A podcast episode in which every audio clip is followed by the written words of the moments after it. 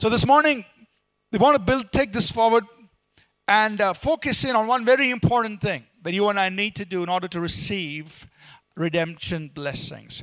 Let's begin with Psalm 103, verse 1. Bless the Lord, O my soul, and all that is within me. Bless his holy name. Bless the Lord, O my soul, and forget not all his benefits. Who forgives all your iniquities, who heals all your who redeems your life from destruction, who crowns you with loving kindness and tender, who satisfies your mouth with good things, so that your youth is renewed like the eagles. The Lord executes righteousness and justice for all who are oppressed. That is the Old Testament. Now, when you come into the New Testament, it still reads the same. For instance, if you go to Ephesians 1 and verse 3, it says this Blessed be the God. David said, Bless the Lord.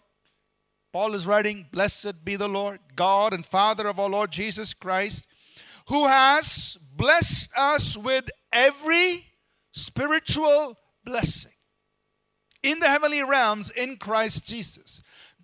She's qualified you. He has made you fit, worthy to participate, to partake, to enjoy your share of the inheritance of blessings that He has made available to His people.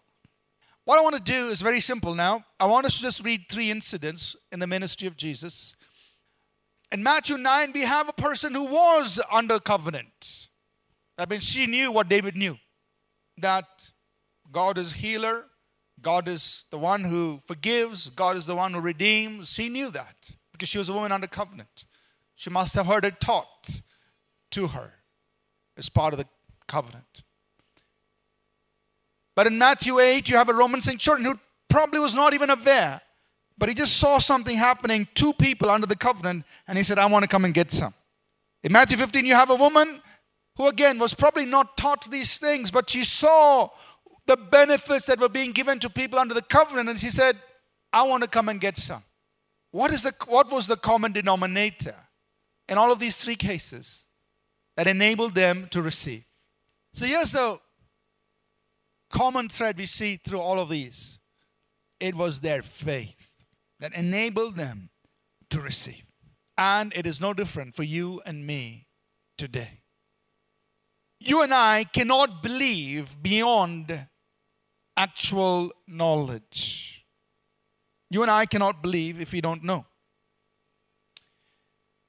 But the problem we have is not lack of knowledge. Because we've been hearing three simple ways on how you and I exercise this faith in order to receive our redemption blessings. Three simple things.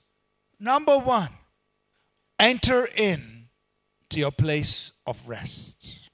It means that you come into a place where you settle the matter in your heart with the word of God. I'm refusing to give the problem a right to trouble me. We then do what Jesus taught us in Mark 11 22 to 24. We receive by faith. That means you transact with God by faith. Jesus taught us in Mark 11, 22 to 24, how to do that in the Spirit. He said, Have faith in God, verse 22. And then with that faith in God, you can do two things. In verse 23, you can speak. In verse 24, you can pray.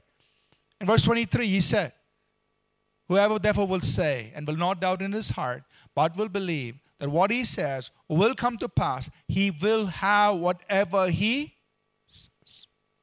And then the last one. When you and I exercise faith to receive redemption blessings, is we have to contend for it if the enemy attempts to rob you of it. Stay in your place of rest. And don't alter the fact that you've prayed and asked God and received from God. That will not change. And now you resist the devil. You say, No, devil, these are my benefits. My Heavenly Father has made these available for me.